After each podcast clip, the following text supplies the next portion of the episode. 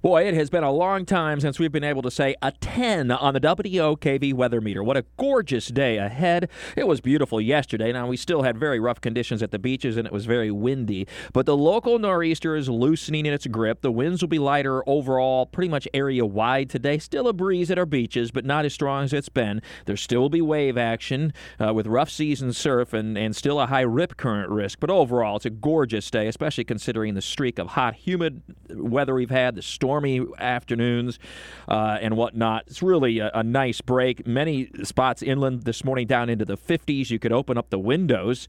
Uh, we have not been this cool in a widespread fashion since May 15th. So uh, it has been a long stretch, and it's it's really a treat considering it's still mid to late September, and it's not unusual at all for us to still be hot and humid into October. And we will over the next few days. Uh, Rich knows, I always say, um, uh, Halloween, we have to wait till sustain cool at least, and, and that will be the case this time around. But really, some some gorgeous weather with the sunshine today, temperatures reach the low to mid 80s. We will continue to have higher than average high tides, so there will be some minor flooding at coast. The intercoastal, the the um, St. Johns River and its tributaries during those high tide cycles. So keep that in mind. And then another nice night tonight. It won't be as cool as this morning, but still down into the 60s, and a few inland spots may get as low as near 60 degrees. We continue to see an onshore east wind, so the beach is much milder after our water temperatures are still near 80 degrees. And then we start to get back into good old summertime, gradually at least tomorrow. It'll be partly sunny, warmer, more humid, and just enough humidity for an isolated shower to be triggered at the sea breeze tomorrow. Reach the mid to upper 80s. Still many spots spots stay dry, but there'll be some showers around and probably lasting until about 7 o'clock or so. The Jags kickoff is not until uh, about 8.20, until after sunset. I would suspect right now that the showers are gone by then, and it'll be a partly cloudy and warm football game with temperatures in the low 80s at kickoff, dropping into the 70s during the game. And then Friday, Saturday, and Sunday, it, it will simply be summer like, hot and humid again. And with that, some scattered afternoon showers and thunderstorms each day. It doesn't rain everywhere each day, but I do think the coverage will be enough over that three day period so that everyone gets at least some rain. And of course, in thunderstorms this time of year, you can get some heavy downpours. Temperatures will reach the upper 80s to around 90 degrees each day, Friday through the weekend, and feel like temperatures will be into the 90s. So, yes, summer's not giving it up quite yet, and we may add to our tally. It looks like we will add to our tally of 90 degree days.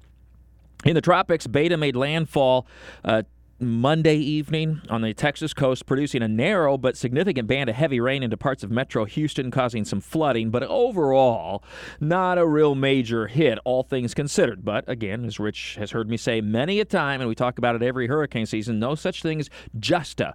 So even though this was just a low end tropical storm and now a tropical depression, still producing a good deal of rain. And as it hooks up with a frontal system while moving to the northeast, it'll continue to produce heavy rain and some isolated tornadoes through parts of Arkansas, Louisiana Louisiana, Mississippi, Alabama, Tennessee, and Georgia into the Carolinas over the next couple of days, but staying mainly to the north and west of Jacksonville, though the front hooked up with it will try to settle into the area by early next week, helping to add to the showers and storms that I've been talking about that will be developing uh, by Friday and into the weekend. Teddy became post tropical, but is a massive area of low pressure over the northwestern Atlantic, bringing tropical storm like conditions to Nova Scotia and Newfoundland.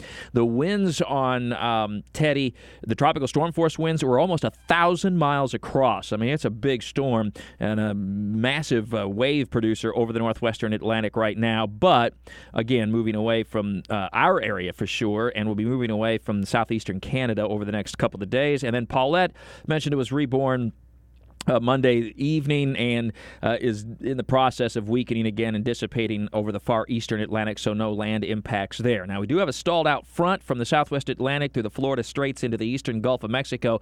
That's the front that moved through here a couple of days ago. And that's something you always want to watch later in the hurricane season, like right now, for possible tropical development, though we don't see anything anytime soon. And I do think really our next hot spot, if you want to call it that, and it's probably not until October, and it may not be until a week or two into October, uh, is the, the northern and western Caribbean and or southern Gulf of Mexico. I think that's the area to watch. Still very early, and again, it, that would be a ways away, uh, to say the least, but something to keep an eye on. Always more Talking the Tropics with Mike at WOKV.com and ActionNewsJax.com. With weather all the time, I'm Chief Meteorologist Mike Buresh from the CBS 47 at Fox 30 Action News Jax First Alert Weather Center for 104.5 WOKV.